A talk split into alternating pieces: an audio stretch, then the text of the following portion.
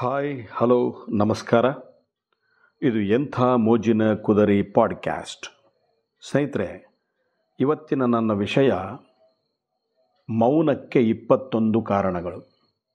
ಹೌದು, ಬದುಕಿನಲ್ಲಿ ಮೌನಕ್ಕೆ ತುಂಬ ಬೆಲೆ ಇದೆ. ಮಾತು ಬೆಳ್ಳಿ, ಮೌನ ಬಂಗಾರ ಅಂತಾರೆ. ಮೌನವೇ ಆಭರಣ ಅಂತ ಕೂಡ ಹೇಳ್ತಾರೆ. ಹಾಗಾದರೆ ಇಪ್ಪತ್ತೊಂದು ಕಾರಣಗಳಲ್ಲಿ ನಾವು ಮೌನ ವಹಿಸಿದಷ್ಟು ನಾವು ಚೆನ್ನಾಗಿರ್ತೀವಿ. ಹಾಗಾದರೆ ಆ ಇಪ್ಪತ್ತೊಂದು ಕಾರಣಗಳು ಯಾವುದು ಅಂತ ನೋಡೋಣ. ನಾವು ಕೋಪದ ಬಿಸಿಯಲ್ಲಿದ್ದಾಗ ಮೌನವಾಗಿರುವುದು ಒಳ್ಳೆಯದು. ಯಾಕೆಂದರೆ ಸಿಟ್ಟಿನ ಭರದಲ್ಲಿ ನಾವೇನು ಮಾಡ್ತೀವೋ ನಮಗೆ ಗೊತ್ತಾಗಲ್ಲ. ಇನ್ನೊಂದು, ಯಾರದೋ ಮೇಲೆ ಕಂಪ್ಲೇಂಟ್ ಮಾಡಿರ್ತೀವಿ. ನಮ್ಮ ಹತ್ರ ಏನು ಸಾಕ್ಷ್ಯಾಧಾರಗಳು ಇಲ್ಲ ಅಂದಾಗ ನಾವು ಮೌನವಾಗಿರೋದು ಬಹಳ ಒಳ್ಳೆಯದು. ಇಲ್ಲ ಅಂದರೆ ಸೋಲು ಕಟ್ಟಿಟ್ಟ ಬುತ್ತಿ. ಇನ್ನು ನಾವು ಪೂರ್ಣ ಕಥಾನಕ ಪರೀಕ್ಷಿಸದೇ ಇದ್ದಾಗ, ಅಂದರೆ ಯಾವುದಾದ್ರೂ ಒಂದು ವಿಷಯವನ್ನು ಮಾತಾಡಬೇಕಾದ್ರೆ ನಮಗೆ ಪೂರ್ಣ ಪರಿಚಯ ಇರಲಿಲ್ಲ ಅಂದರೆ ನಾವು ಮಾತಾಡೋಕ್ಕೆ ಹೋಗಬಾರ್ದು.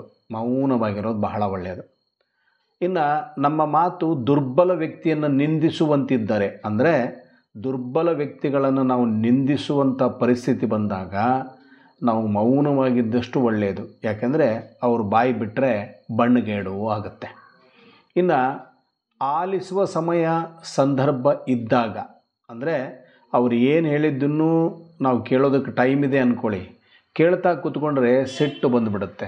ಆದ್ದರಿಂದ ಆ ಸಂದರ್ಭದಲ್ಲಿ ಮೌನ ವಹಿಸೋದು ಬಹಳ ಒಳ್ಳೆಯದು ಇನ್ನು ಆರನೇ ಪಾಯಿಂಟ್ ಬಂದು, ಪವಿತ್ರ ಅಥವಾ ಸೂಕ್ಷ್ಮ ವಿಷಯಗಳ ಬಗ್ಗೆ ಬೆಳಕು ಚೆಲ್ಲುವ ಉತ್ಸುಕತೆಯಲ್ಲಿದ್ದಾಗೂ ಕೂಡ ನಾವು ಮೌನ ವಹಿಸೋದು ಬಹಳ ಒಳ್ಳೆಯದು ಯಾಕೆಂದರೆ ವಿಷಯ ಸೂಕ್ಷ್ಮವಾಗಿರುತ್ತೆ. ಇನ್ನು ಪಾಪದ ವಿಷಯಗಳ ಬಗ್ಗೆ ನಗೆ ಹನಿ ಸಿಡಿಸುವ ಉತ್ಸುಕತೆಯಲ್ಲಿದ್ದಾಗ ಯಾರಾದರೂ ಅಶ್ಲೀಲವಾದ ಜೋಕುಗಳನ್ನು ಹೇಳ್ತಿರ್ಬೇಕಾದ್ರೆ ನಾವು ಮೌನ ವಹಿಸೋದು ಬಹಳ ಒಳ್ಳೆಯದು. ಇನ್ನು ನಾವಾಡುವ ಮಾತುಗಳೇ ನಂತರದಲ್ಲಿ ನಮಗೆ ಅವಮಾನವಾಗುವ ಹಾಗಿದ್ದರೆ ಅಂಥ ಪರಿಸ್ಥಿತಿಯಲ್ಲಿ ನಾವು ಮೌನವಾಗಿರೋದು ಬಹಳ ಒಳ್ಳೆಯದು. ನಮ್ಮ ಮಾತುಗಳು ತಪ್ಪು ಗ್ರಹಿಕೆಯಾಗುವ ಸಾಧ್ಯತೆ ಇದ್ದರೆ ನಾವೇನೋ ಹೇಳಕ್ಕೆ ಹೋಗ್ತೀವಿ ನಮ್ಮ ಅಭಿಪ್ರಾಯನ ಅಂಥ ಸಂದರ್ಭದಲ್ಲಿ ಅವರು ತಪ್ಪು ತಿಳ್ಕೊಳ್ತಾರೆ ಅನ್ನೋದು ನಮಗೆ ಗಮನಕ್ಕೆ ಬಂದರೆ ನಾವು ಮೌನವಾಗಿರೋದು ಬಹಳ ಒಳ್ಳೆಯದು ಇನ್ನು ವಿಷಯ ನಮಗೆ ಸಂಬಂಧ ಇಲ್ಲ ಅಂತ ಗೊತ್ತಾದಾಗ ನಾವು ಆ ವಿಷಯದ ಬಗ್ಗೆ ಮಾತಾಡದೇ ಇರೋದೇ ಬಹಳ ಒಳ್ಳೆಯದು ಇನ್ನು ನಾವು ಆಡಲಿರುವ ಮಾತು ಸಂಪೂರ್ಣ ಸುಳ್ಳೆಂದು ನಮಗೆ ಗೊತ್ತಿದ್ದರೆ ನಾವು ಸುಳ್ಳು ಮಾತಾಡೋಕ್ಕೆ ಹೋಗಲೇಬಾರ್ದು. ಮೌನವಾಗಿರೋದು ಬಹಳ ಒಳ್ಳೆಯದು ಇನ್ನು ಹನ್ನೆರಡನೇ ವಿಷಯಕ್ಕೆ ಬಂದರೆ ನಾವಾಡುವ ಮಾತಿನಿಂದ ಬೇರೆಯವರ ಗೌರವಕ್ಕೆ ಧಕ್ಕೆ ಆಗುತ್ತಪ್ಪ ಅನ್ನೋ ಹಾಗಿದ್ದರೆ ಆವಾಗಲೂ ಕೂಡ ಮೌನ ವಹಿಸೋದು ಬಹಳ ಒಳ್ಳೆಯದು ನಮ್ಮ ಮಾತು ಸ್ನೇಹ ಸಂಕೋಲೆಯನ್ನು ಮುರಿಯುವಂತಿದ್ದರೆ ಈಗ ನಾವು ಮಾತಾಡ್ತಾ ಇರಬೇಕಾದ್ರೆ, ನಮ್ಮ ಆತ್ಮೀಯರ ಸ್ನೇಹ ಇದರಿಂದ ಕಳೆದು ಹೋಗುತ್ತೆ ಅಂತ ನಮಗೆ ಗೊತ್ತಾದರೆ, ಅವರ ಸ್ನೇಹ ಉಳಿಸ್ಕೊಳ್ಳೋದಕ್ಕಾದರೂ ನಾವು ಮೌನವಾಗಿರಬೇಕಾಗತ್ತೆ. ಇನ್ನು ನಮ್ಮ ಮಾತೇ ನಿರ್ಣಾಯಕವೆಂದು ನಮಗನಿಸಿದರೆ ಆವಾಗ ನಾವು ಮೌನವಾಗಿರೋದು ಬಹಳ ಒಳ್ಳೆಯದು. ಇನ್ನು ಅರಚಿಕೊಳ್ಳದೆ ಮಾತನಾಡಲು ಆಗೋದಿಲ್ಲ ಅನಿಸಿದಾಗ ನಮ್ಮ ಎದುರಾಳಿ ಏನೇನೋ ಮಾತಾಡ್ತಿರ್ತಾನೆ, ಸಿಟ್ಟಿಗೆ ಎಬ್ಬಿಸ್ತಿರ್ತಾನೆ ಆವಾಗ ನಮಗೆ ಅರಚಿಕೊಳ್ಳೋಕ್ಕಾಗೋದಿಲ್ಲ ಅಂತ ಅನಿಸ್ಬಿಟ್ರೆ ಮೌನವಾಗಿರೋದು ಬಹಳ ಒಳ್ಳೆಯದು. ಇನ್ನು ನಮ್ಮ ಬಂಧು ಬಳಗದವ್ರ ಬಗ್ಗೆ ಕೀಳು ಭಾವನೆ ಬರುವಂತಿದ್ದರೆ ಉದಾಹರಣೆಗೆ ನಮ್ಮ ಸಂಬಂಧಿಕರ ವರ್ತನೆ ನಮಗೆ ಕೀಳು ಭಾವನೆ ಬರುವಂತಿದ್ದರೆ ಅಂಥ ಸಂದರ್ಭದಲ್ಲೂ ನಾವು ಮೌನ ವಹಿಸೋದು ಬಹಳ ಒಳ್ಳೆಯದು. ಇನ್ನು ಹದಿನೇಳನೇದು, ನಮ್ಮ ಮಾತನ್ನು ಮುಂದೆ ಜೀರ್ಣಿಸಿಕೊಳ್ಳೋಕೆ ಆಗೋದಿಲ್ಲ ಅಂತ ನಮಗೆ ಸಿಟ್ಟಲ್ಲಿ ಏನೋ ಮಾತಾಡ್ಬಿಡ್ತೀವಿ.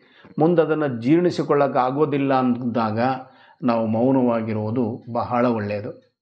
ಇನ್ನು ಹದಿನೆಂಟನೇ ಕಾರಣ, ಈಗಾಗಲೇ ನಾವು ಒಂದಕ್ಕಿಂತ ಹೆಚ್ಚು ಬಾರಿ ಅದನ್ನೇ ಹೇಳಿದರೆ ಪದೇ ಪದೇ ಹೇಳಿದರೆ ಅದೇನೋ ಮಾಡಿದ್ದೆ ಮಾಡೋ ಕಿಸಬಾಯಿ ದಾಸ ಅಂತಾರಲ್ಲ, ಆ ಥರ ಆಗಿಬಿಡತ್ತೆ. ಆಡಿದ್ದೆ ಆಡೋ ಕಿಸಬಾಯಿ ದಾಸೆ ಅನ್ನೋ ಥರ. ಆವಾಗ ಒಂದಕ್ಕಿಂತ ಹೆಚ್ಚು ಬಾರಿ ನಾವು ಅದನ್ನು ಹೇಳಿ ಅವರಿಗೆ ಆಗಿದ್ದರೆ ಆವಾಗ ಮೌನವಾಗಿರೋದು ಬಹಳ ಒಳ್ಳೆಯದು ಇನ್ನು ಒಂದು ವೇಳೆ ನಾವೇ ಕೆಟ್ಟ ಮನುಷ್ಯನೆಂದಾಗಿ ಚಿತ್ರಿತವಾಗಿದ್ದರೆ ಯಾವುದೋ ವಿಷಯದಲ್ಲಿ ನಾವೇ ಕೆಟ್ಟವರು ಅಂತ ಅವ್ರು ತಿಳ್ಕೊಂಬಿಟ್ಟಿರ್ತಾರೆ ಆವಾಗ ಅವರಿಗೆ ನಾವು ಒಳ್ಳೆಯವರು ಅಂತ ಸಾಬೀತುಪಡಿಸೋದಕ್ಕಿಂತ ಮೌನವಾಗಿರೋದು ಬಹಳ ಒಳ್ಳೆಯದು ಇನ್ನು ಇಪ್ಪತ್ತನೇದ್ದು, ಒಂದೊಮ್ಮೆ ನಾವು ಕೆಲಸ ನಿರ್ವಹಿಸುವ ಸಮಯವಾಗಿದ್ದರೆ.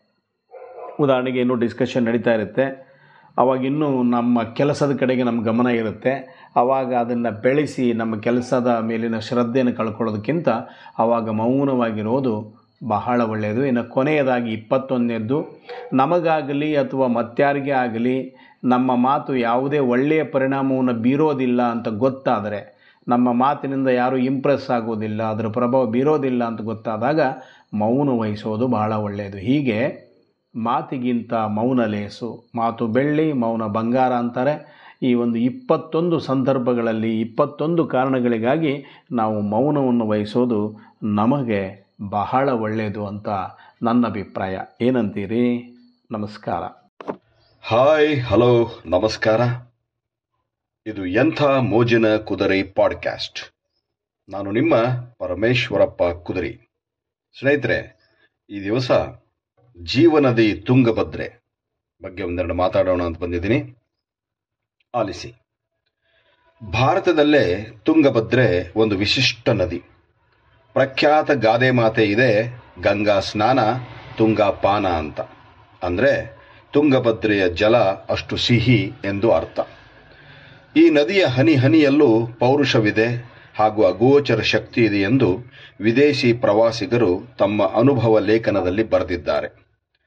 ಭಾರತದಲ್ಲೇ ಯಾವ ನದಿಗೂ ಇರದ ಸುಳಿ ಹಾಗೂ ಒಳಸುಳಿವು ತುಂಗಭದ್ರೆ ಹರಿಯುವ ಕೆಲವು ಪ್ರದೇಶದಲ್ಲಿ ತಳವೇ ಇಲ್ಲವೆಂಬುದು ವಿಶೇಷ ಮತ್ತು ಭಯಾನಕ. ಹಾಗೆಯೇ ರುದ್ರ ರಮಣೀಯ ಕೂಡ.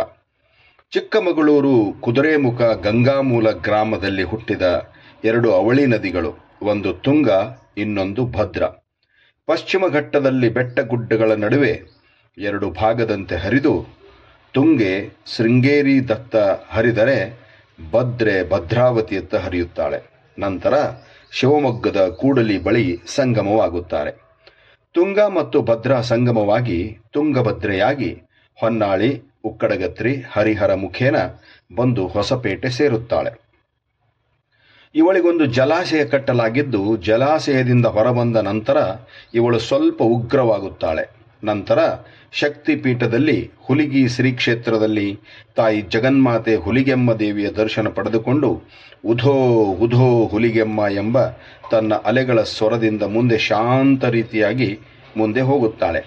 ಹಾಗೆಯೇ ಮುಂದೆ ಸಾಗುತ್ತಾ ಶ್ರೀ ಕ್ಷೇತ್ರ ದಕ್ಷಿಣ ಕಾಶಿ ಎನಿಸಿಕೊಂಡಿರುವ ಶ್ರೀ ವಿರೂಪಾಕ್ಷನ ಸನ್ನಿಧಾನಕ್ಕೆ ಬಂದು ಶಿವನ ದರ್ಶನ ಪಡೆದುಕೊಂಡು ಮುಂದೆ ಸಾಗುತ್ತಾ ಹಂಪಿ ಹಲವಾರು ದೇವಸ್ಥಾನಗಳಿಗೆ ನಮಿಸಿ ಸೀತಾಮಾತೆ ರಾಮ, ಲಕ್ಷ್ಮಣ ದೇವಸ್ಥಾನ ಹಾಗೂ ಮುಂದೆ ಯಂತ್ರೋದ್ಧಾರಕ ಶ್ರೀ ಆಂಜನೇಯನ ದರ್ಶನ ಮಾಡಿ ಕಂಪ್ಲಿ, ಗಂಗಾವತಿ, ಮಾನ್ವಿ, ಸಿಂಧನೂರು, ರಾಯಚೂರು ಜನರಿಗೆ ಜೀವಜಲವಾಗಿ ಹರಿದು ಆಂಧ್ರದತ್ತ ಪಯಣ ಮಾಡುತ್ತಾಳೆ.